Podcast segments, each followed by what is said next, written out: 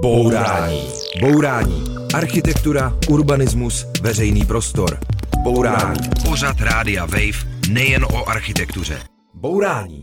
Dobrý den, posloucháte Bourání s Karolínou Vránkovou. Všichni se teď díváme směrem na Ukrajinu, vidíme tam válku a zmár, ale dovídáme se taky hodně věcí, které jsme dřív nevěděli třeba i o ukrajinské architektuře a designu. A právě o tom budeme mluvit s dvěma ukrajinskými architekty, Vasilem Nikolišinem. Dobrý den. Dobrý den. A Volodymyrem Vojevodinem. Dobrý, Dobrý den. den. Vasil pochází z Kyjeva, Volodymyr pochází z Lucku a oba vystudovali architekturu na fakultě architektury ČVUT. Přesně tak.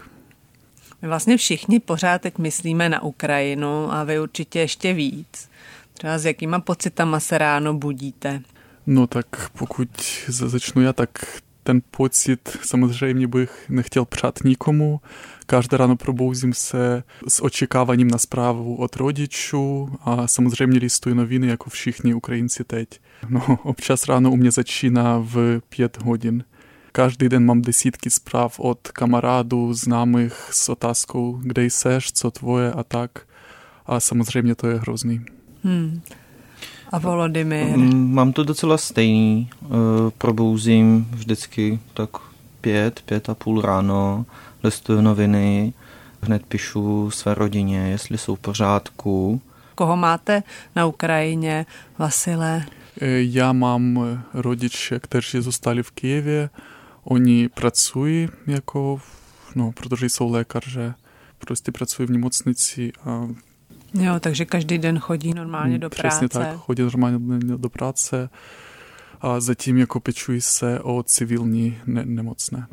Volodymyre, tvoje rodina je kde? Uh, moje máma před pár dny odstěhovala z Kyjeva, odjela domů do Lucku, potom babičku a segru mám v Lucku a další rodina, téty, střícky jsou rozprášené právě po celé Ukrajině, takže mám rodinu i ve Lvově, i v Kijevě, i v Něžině, což je městečko 100 km na východ od Kijeva, kde jsou teď právě konají boje. Hmm, o, o koho z nich se třeba teď nejvíc bojíte?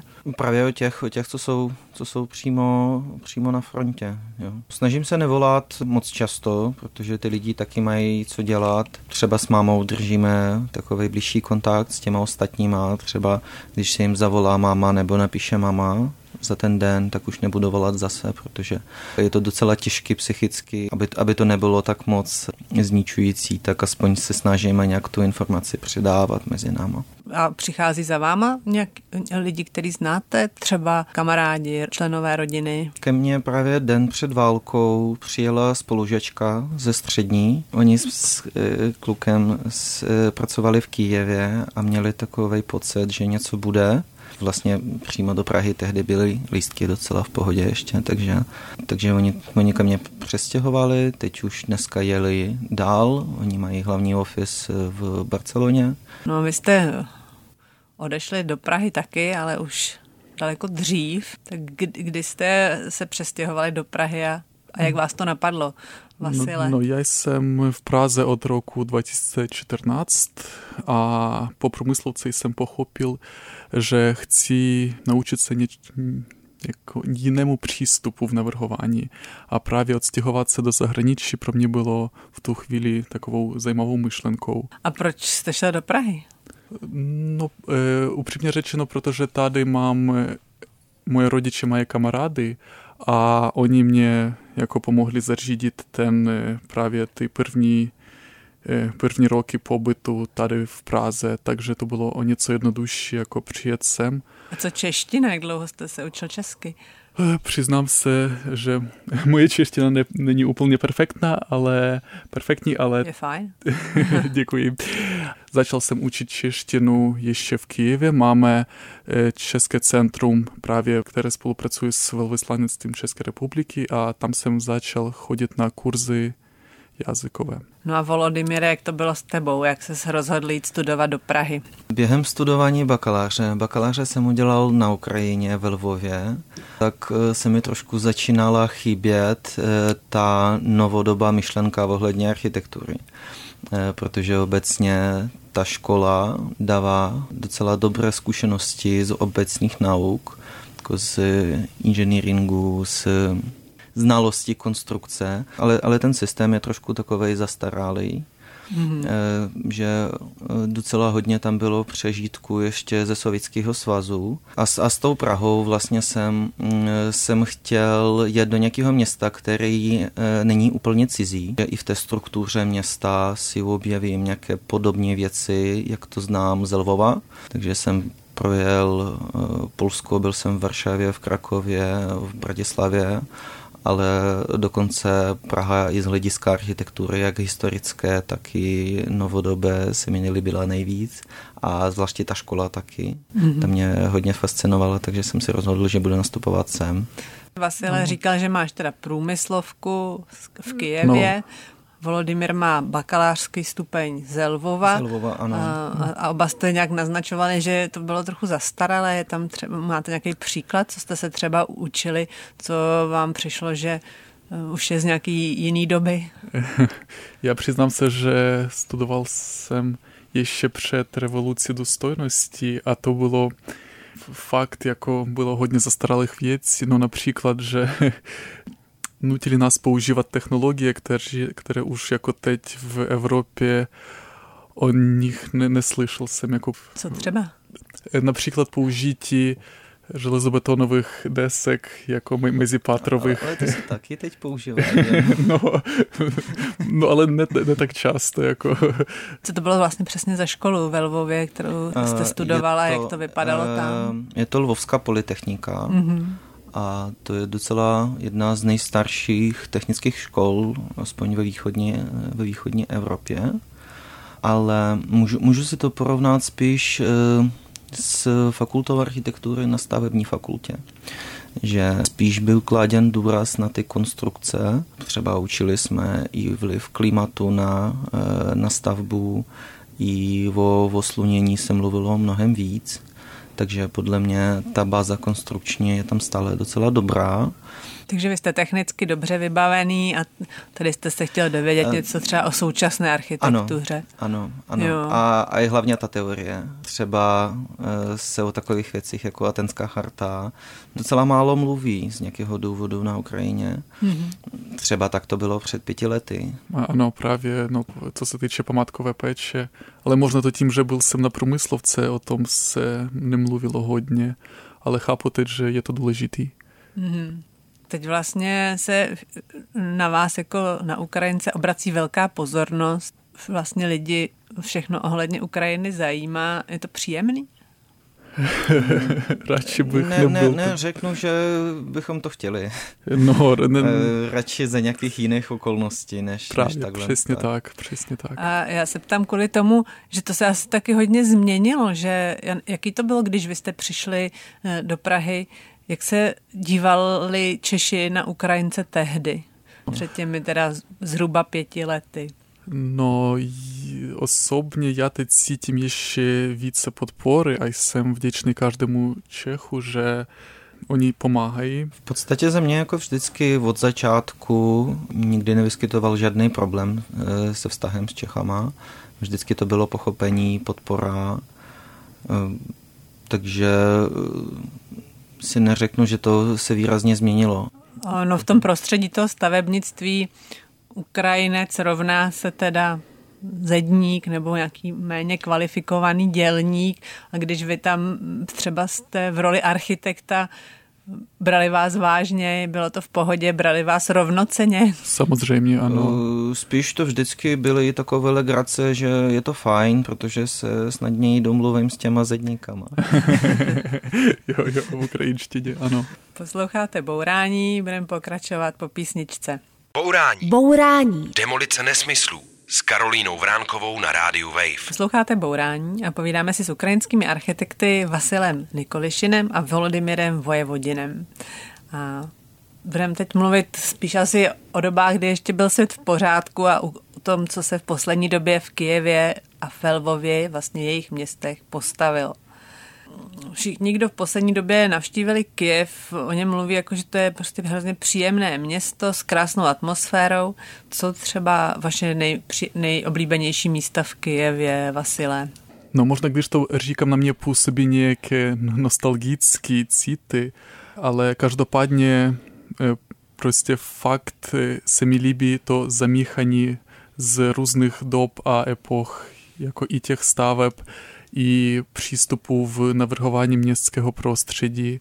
Ale když přijíždím do Kyjeva, jako když vracím se z Čech, tak e, vždycky přicházím na takovou trasu jako e, vyhlídkovou z břehu řeky a tam prostě otvírá se no, nádherný výhled na levý břeh města a to nevím, vyvolává nějaký pocit uklidnění a domova. Co je třeba hipsterské místo v Kijevě? Co je třeba e, kijevská letná? Jo, kijevská letna, tak to bude určitě staré město Horní, a tam máme takovou ulici Rejtarská. Tam je spousta těch takových nových modních míst, kaváren a nějakých prostě no, utulných koutků, kde právě pohybuje se hodně mládeže, ale taky řekl bych, že podíl teď proměňuje se z takového místa, kde, kde bylo bydlení samotné. Teď tam vznikají právě hodně takových kaváren a v menších uličkách už lze dohledat tu takovou hipsterskou atmosféru. Jo. No a co Lvov? Lvov je taky víc asi středoevropský město, který připomíná třeba města v Polsku nebo i v Česku. Co tam je příjemného? V podstatě ano, z prvního pohledu Lvov se docela těžko odliš, odlišuje hlavně od Krakova, ale zás podle mě v tom Lvově je trošičku víc zvýrazněná bývalá historická jeho multikulturita.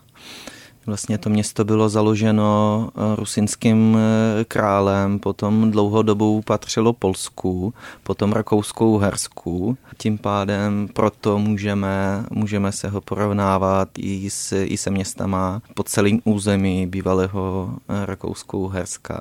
V podstatě na, na rozdíl od Vasile, i když jsem v Praze, procházím se třeba Vinohradama, tak nemám pocit, že jsem někde daleko od domu z těch eh, lokalit se mi nejvíc líbí městská čtvrť, která se jmenuje Nový svět. Zvlášť město, město je strašně turistický, ale ten nový svět, můžu, můžu si ho porovnat eh, s Vinohradama tady v Praze. Eh, jedná se taky o blokovou zastavbu konce 19. století a je, tako, je to taková klidnější čtvrť a vlastně tam jsem bydlel nějakou dobu, takže... Mm. A kam chodit třeba eh, studenti architektury na pivo? Uh, buď do centra, mm-hmm.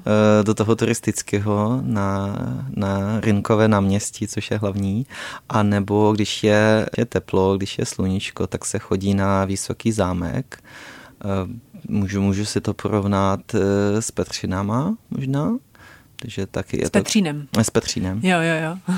Eh, je to taky kopec, ten park je obrovský a odtud je výhled eh, na celé město.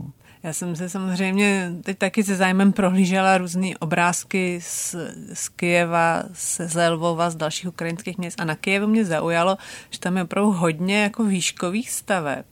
Tam je 40 mrakodrapů nad 100 metrů, kolem 30 patera skoro všechny vyrostly za posledních 10-15 let. To Kiev změnilo?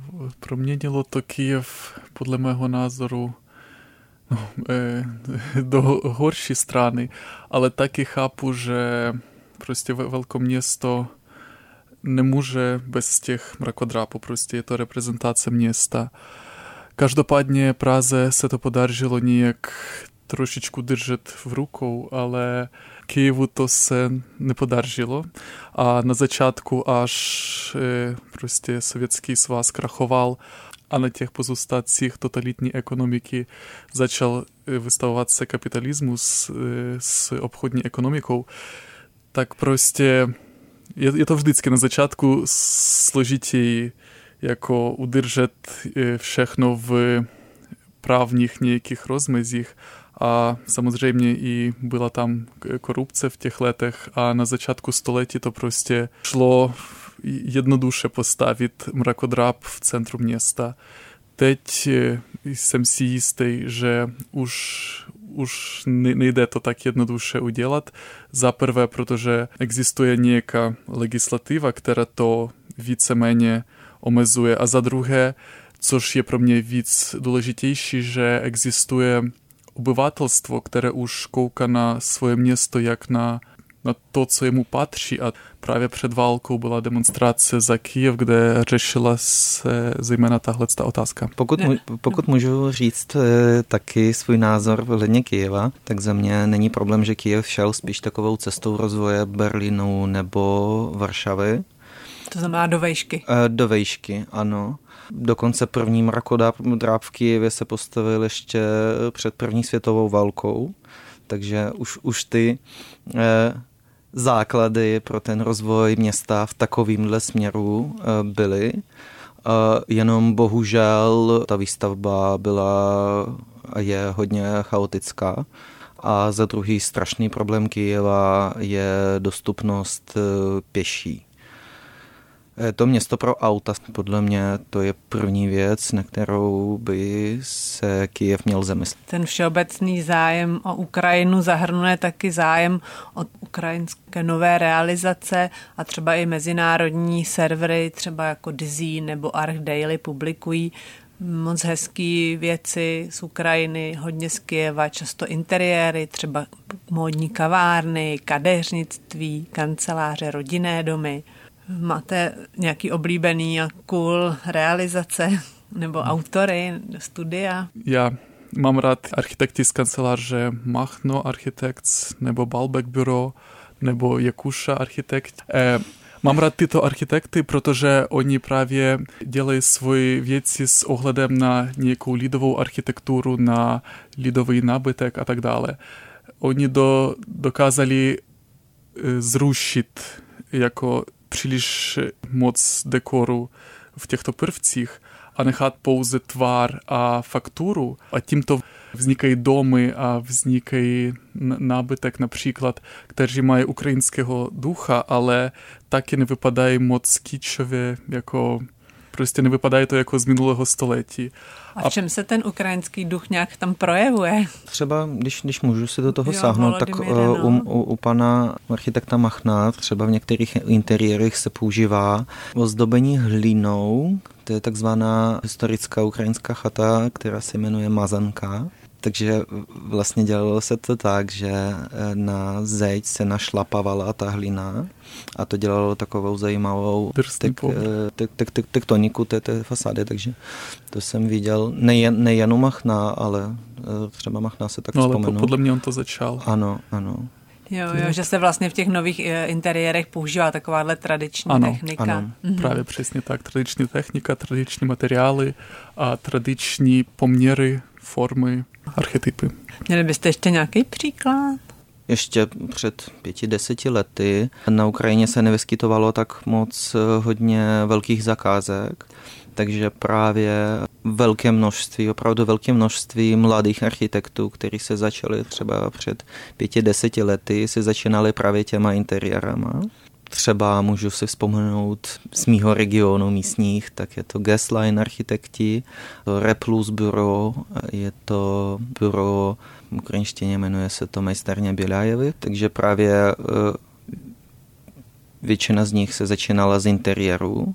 A v poslední lety se docela hodně vyskytly nové, eh, nové soutěže, i mezinárodní, a i ty ukrajinské architekti se, se v tom zúčastňují a docela často i vyhrávají. K tomu se ještě dostaneme. Po písničce posloucháte Bourání o ukrajinské architektuře. Bourání. Bourání s Karolínou Vránkovou na rádiu Wave.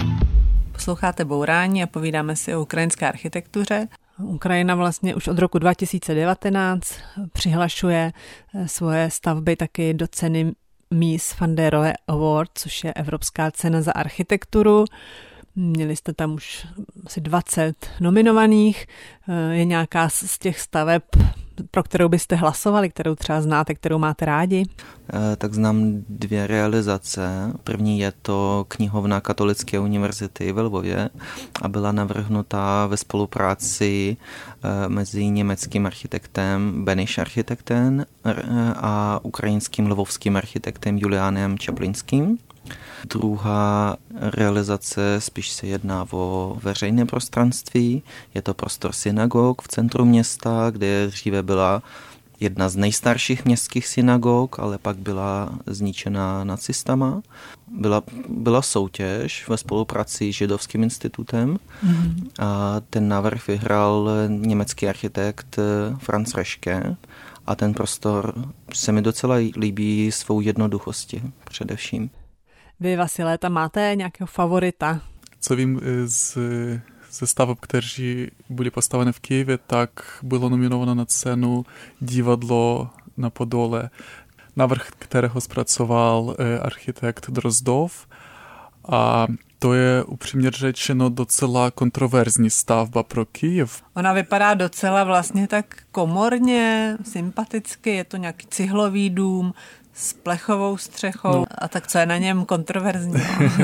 Eh, na něm je kontroverzní to, že ta budova již existovala jako nosná kostra, ale pak eh, investor přišel k architektovi s tím, aby změnit její objem a nějak alespoň vizuálně zmenšit, protože právě ta hmota nezapadala do historické zástavby Andrijevského uzvozu. To je ulice, ne, no prostě historická ulice. A úkolem architekta bylo právě tu hmotu zmenšit, zjednodušit a přidat tomu nějaký výraz, který by odpovídal tomu prostředí. Právě tam můžeme vidět cihelnou fasádu s rytmem a poměrama, které odpovídají okolním budovám. A ten zbytek byl zabalen do takového pláště z, z, z hliníkového pláště, aby udělat kontrast těch materiálů a tím podpořit tkaň města v, v této části Kyjeva. Vlastně autorem tady toho divadla je architekt Drozdov, což byl taky oponent vaší diplomky, k tomu ano. se snad ještě dostaneme. Máte zprávy o tom, který tady z těch staveb přežívají, nebo jestli něco z toho není třeba zničeno? No, co vím z Kyjeva, tak Zatím centrum města vypadá, že je v pohodě, i když bomba urazila Rybalský poloostrov, což je velmi blízko k Podolu k historickému centru města, ale zatím jsou zničené pouze budovy jako obytné, ne, v, řekněme, v širším centru města. Snad půjde jejich tro, trošičku rekonstruovat a obnovit. Podle mě se teď nejvíc problém má Charkov a právě se teď bombarduje ta historická část, historický centrum Charkova. Většinou se nejedná to o novodové stavby, ale Charkov je docela významným centrem sovětského konstru- konstruktivismu. Strašně hodně staveb, který známe, třeba stavba Gospromu, která byla jedním z nejvyšších mrakodrapů eh, v 20. letech v Evropě. Zatím a snad bude stát, ale, ale ty, to, to, to zničení toho města je hrozný. Mm, takže tam jde víc jako o moderní architekturu, nějakou předválečnou. Ano. E, ano, ano. V podstatě mm. Charkov zás není, není, není, není tak staré město. E, to město, který má e, se něco přes 300-400 let, ale dokonce jsou tam i stavby, třeba Pokrovská, Pokrovská církva, která mm, je právě jedním z významných staveb eh, ukrajinského baroka. A vy jste říkali, že eh, vlastně inženýři, stavaři na Ukrajině nějakým způsobem konzultují, jak tyhle ty stavby třeba, když jsou poškozené, jak je jako uchovat, jak je zachránit. Víte o tom něco víc? Zatím se jedná pouze o konzultace s eh, zachranářskou službou a s hasičema ohledně, ohledně odolnosti konstrukce historických staveb. Právě jsem četl zprávu od eh, pana architekta Drozdova, že se zhaní lidi na konzultace, ale zatím pouze ohledně odolnosti těch staveb, aby přežili tohle z toho. Asi všichni teďka doufáme, že architektura na Ukrajině utrpí co nejméně. Viděla jsem, že i lidi z Ukrajiny třeba balí sochy nebo nějakým způsobem se snaží z těch památek aspoň něco zachránit. Co se vlastně ještě tady v té situaci dá dělat jako pro ty budovy? Bohužel architekturu se nedá odvíst. Hmm. Uh, no. Takže jedná se o sochy, hlavně na západě Ukrajiny je strašně hodně dřevěných staveb, dřevěných soch. Ty se snaží chovat do, do podzemí. No, tak to je asi, asi to jediné, co, co ty lidi můžou dělat. A hlavně, hlavně je otázka na ruskou armádu, co může nedělat, mm. aby se ta architektura přežila. A nejen ona. Bo tady to je takový těžký téma, tak pojďme se bavit o tom, co bude po válce a o té obnově vlastně spousta eh, měst při té poválečné obnově vlastně dostala nějakou druhou šanci, postavili se krásné budovy, postavili se, postavili se nějak dobře, líp. Eh, máte nějakou třeba představu, v čem by se při té obnově mohla být nějaká druhá šance, co by se dalo udělat nějakým způsobem líp? Podle mě hlavní věc, kterou se nesmíme zapomínat, je jednání těch, eh, právě těch přímých oby, obyvatelů toho města, co přesně chtějí. Mm. Za mě je to nejdůležitější věc a podle toho by se měli architekti vyvíjet svoje návrhy. My jsme takovou malinko podobnou zkušenost udělali, eh, když bylo na Moravě tornádo Vlastně několik obcí bylo velice zničených a bylo potřeba je rychle obnovit, ale vlastně jenom málo kde se skutečně radili s architekty a vlastně hodně často ta rychlost byla důležitější než ta kvalita. Myslíte, že třeba na Ukrajině architekti mají dostatečnou jako prestiž a ten obor má dostatečnou sílu, aby se, se opravdu zapojili do obnovy těch zničených měst? Určitě, určitě vím, že chtějí, protože eh, teď během války právě architekti jsou takový většinou nevyužitý, takže taky chceme se zapojit pro pomoc státu a i těm lidem, takže samozřejmě, že architekti budou chtít tomu pomoci, ale většinou z toho, co vím, tak eh, většinou ukrajinské obyvatelstvo je dost konzervativní a strašně nemá rádo změny. Takže eh, podle mě teď je, bude velká možnost toho, že si řeknou, že postavíme úplně to samé, co bylo, chceme vidět ty naše města takový, jako byly. Mm, a buduje ukrajinští architekti nějak tu veřejnost přesvědčovat, že by to vymysleli třeba líp? Samozřejmě ta diskuse se koná ohledně nových staveb už desítky let, takže samozřejmě. Já si myslím, že naše lidé není nutné přesvědčovat, protože to už nejsou ty lidé, kteří byli. Mně se zdá, že tato válka i proměnila jako lidé na nějakém vědomní úrovni, že oni teď jako už budou víc chápat e, opravdu důležité věci a no bohužel e, za takovou cenu budeme víc spojenější a bude méně nějakých konfliktů i zejména i v, v tom, jak by mělo vypadat město. Mhm. A vy osobně máte v plánu se třeba do toho nějak zapojit? Já, já mám to v plánu a právě hlavně potřebujeme vítězství a jsem připravený na renovaci našeho státu, nejenom Kyjeva, protože Kyjev no, zatím vypadá, že e, jako víceméně v pořádku, ale ty ostatní města, jak, jak už bylo zmíněno Mariupol a Charkiv, tam bude velká potřeba v architektech a možná i bude zapotřebí přeplánovat tu urbanistiku města, tu městskou strukturu. Volodymyre, vy máte nějaký plány? Teď, teď si o tom hodně přemýšlím.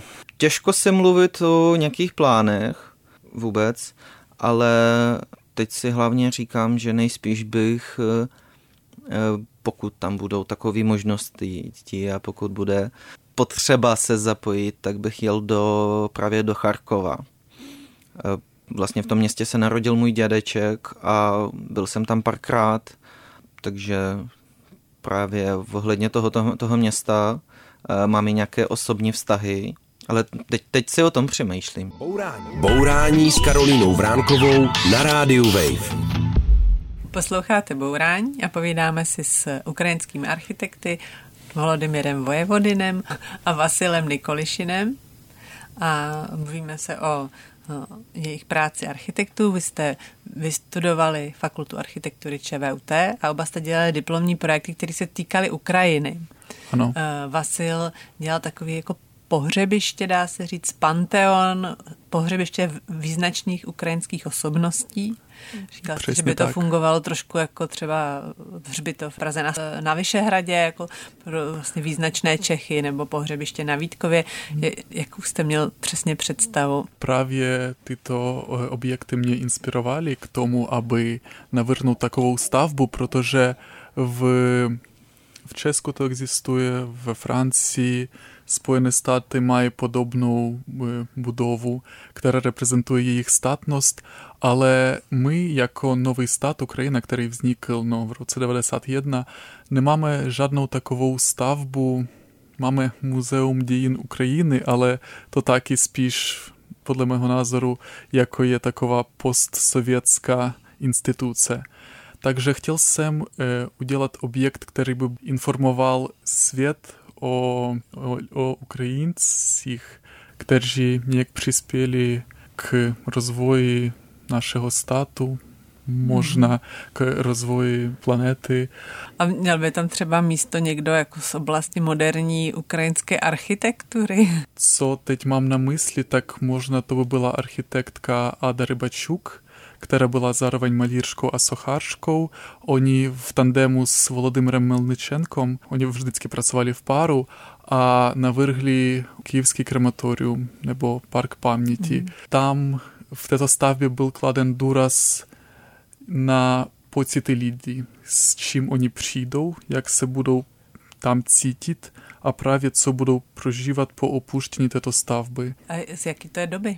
To bylo postavěno za Sovětského svazu. Samozřejmě vedení republiky to ne, nepodporovalo. A, a Volodymyre, vy jste měl zase jako diplomovou práci takový obytný blok e, ve Lvově, vlastně úplně v centru, v tom historickém centru Lvova, několik domů a vlastně tržnice. Podle vizualizací to vypadá, že to jsou opravdu soudobé domy, vlastně takové jednoduché, a jsou přímo v tom historickém centru, tak mě na tom zaujalo to, jestli by to někdo ve Lvově povolil, jestli jste o tom uvažoval. Bylo by to hodně diskutativní, samozřejmě. Ve Lvově se strašně nemají rádi eh, nové stavby v centru města. Eh, však docela často se navrhuje takový novodobý historismus, který právě asi ani nesmíme navrhovat podle Atenské charty že se udělá dům, jako by vypadal z 19. století, jenom jsou tam plastové okna a tak. A to by na, na, na ČVUT by to taky neprošlo, ne? Ano, ano. A dokonce to ne, nemám rád. Eh, zás, teď se to strašně proměňuje za těch posledních pět let. Eh, vznikají i ty nové stavby i v prolukách eh, a docela často se snaží být co nejvíc modernistickýma, aby aby je používali potom jak symbol toho, že výškově a velikostně tom, tomu městu patří. Mm-hmm. Že i kolem toho mýho bloku tak eh, jsou ty domy různý. Některé domy jsou 16. století, některé domy jsou uh, začátku 20. století, dokonce tam je asi v, ve 200 metrech od toho v podstatě na tom stejném náměstí je velká budova z 50. let hotelu Lvov. Takže pokud, se jedna, pokud už se jednalo o takovou nejvíc rozmanitou lokalitu toho centra, tak eh, proč by ta nová lokalita nezískala novou, novodobou vrstvu? Jo, takže myslíte, že byste přesvědčil?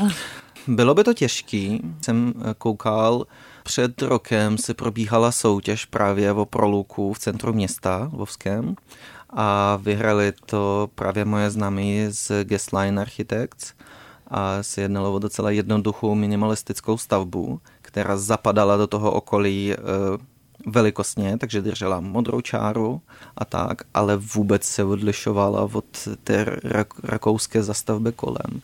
a se kolem toho točily strašně diskusy, ale dokonce ty architekti se překonali lidí a a už se na to lidi dívají víc pozitivně. Jo, a takže bude stát. Bude stát, jo. určitě. Hmm, a teďka jsme teda mluvili o vašich diplomkách, vy jste teda získali diplom, jste Inkarch a ano. pracujete v českých kancelářích. Vasile, vy pracujete eh, v TLS Group, to je vlastně developerská firma. Ano. Eh, Volodymyr pracuje taky vlastně v developerské firmě Urban Survival. A jsou to prostě vlastně dost velké developerské firmy, kde nějak se neklade úplně důraz na nějakou kreativní kvalitu té architektury. Česk, čestí absolventi třeba tady, tady k těm firmám mají takový trošku despekt, že kdo tam nastoupí, tak prostě tam bude sedět, tahat čáry, prostě bude takový otrok. To prožíváte vy, tu práci? Podle mě není to jen o tom, že zás člověk může si jít do nějaké menší firmy a stále se furt poslouchat hlavního architekta a být otrokem. Podle mě i v těch developerských firmách i ty junior architekti tak stále mají vliv e, i k tomu navrhování. Mně, mně osobně se chtělo se dozvít, jak to funguje ve velkých firmách. Jak funguje týmový duch, propojenost, propojenost mezi architektama, konstruktorama, stavbou, takže pochopit tu architekturu nejen jako návrh, ale i jako celek. A vy, Vasile? No právě já souhlasím úplně s Volodymyrem, protože mám za úkol i jak zkontrolovat rozpočet, takže pochopit nějakou ekonomickou stránku stavby, co je levnější, co je dražší, a taky spolupracujeme i se stavbou, aby pochopit, jak to právě probíhá ten proces, materiál, jako lékař v praxi získat tu skutečnou, no, když to řeknu, uvidí krev, tak i architekt jenom, když navlekne ty boty stavební a půjde na stavbu, tak pochopí, jak se dělá nějaké detaily a jak se to provádí ve skutečnosti. Vy oba děláte i vlastní projekty, chcete něco zmínit? No, já upřímně nemám takové projekty, ale Volodymyr určitě. Chci se zakládat svoje vlastní studio, takže s jedním kamarádem uh, navrhujeme interiéry ve, ve svým volném čase a teď jsme právě dodělali studio uh, jedné kavárny uh, na Vinohradské ulici. Asi za měsíc už by měla se probíhat stavba. To bude první vaše realizace. Ano. Pojďme se ještě na chvilku vrátit na Ukrajinu. Vlastně každý se snaží nějakým způsobem něco udělat. Tak co by mohli udělat třeba čeští architekti? Ukrajina bude potřebovat určitě zkušenosti a nové te technologie, což Česko má jako zkušenost určitě s navrhováním veřejných prostorů. Tady v Praze je spousta povedených, krásných prostorů, které fungují, takže v tom by byla určitě velká e, pomoc, ale to až po skončení války. V podstatě v tuto dobu dokonce hodně architektů z Ukrajiny většinou přišli o práci, i když mám zprávy od některých známých, že od pondělka už budou zas pokračovat té své práci, ale zase jedna víc o ty západní regiony, ale viděl jsem už i docela hodně nabídek jak od českých architektů, tak i od eh, jiných evropských států, že si, ty, že si na tu dobu nabí, nabízejí i ukrajinským architektům, který teď tu práci nemají, eh, buď stažování nebo přímo práce. Takže jsem za to hodně vděčný. No a co bychom měli přát Ukrajině teďka? Co byste jí přáli vy? Vítězství. Vítězství, přesně tak. Pokud ještě můžu, tak chtěl bych poděkovat Čechům za podporu to bylo fakt neuvěřitelný koukat na Václavské náměstí, kolik tam bylo lidí, kteří podporují nás. A chtěl bych takový říct malou větu na závěr. Ne, nebojte se Ruska. Jo. Nemáme se bát Ruska a máme Přesně dál držet tak. palce Ukrajině. Myslím, jo. že to máme všichni v plánu. To byl Volodymyr Vojevodin a Vasil Nikolišin z Ukrajiny. Tě vaše země a vaše rodiny a taky ukrajinská architektura zase brzy v bezpečí. Naschledanou. Naschledanou. Nemáš nikdy dost bourání? Poslouchej náš podcast a bourej kdykoliv a kdekoliv. Přihlas se k odběru podcastu na wave.cz lomeno podcasty.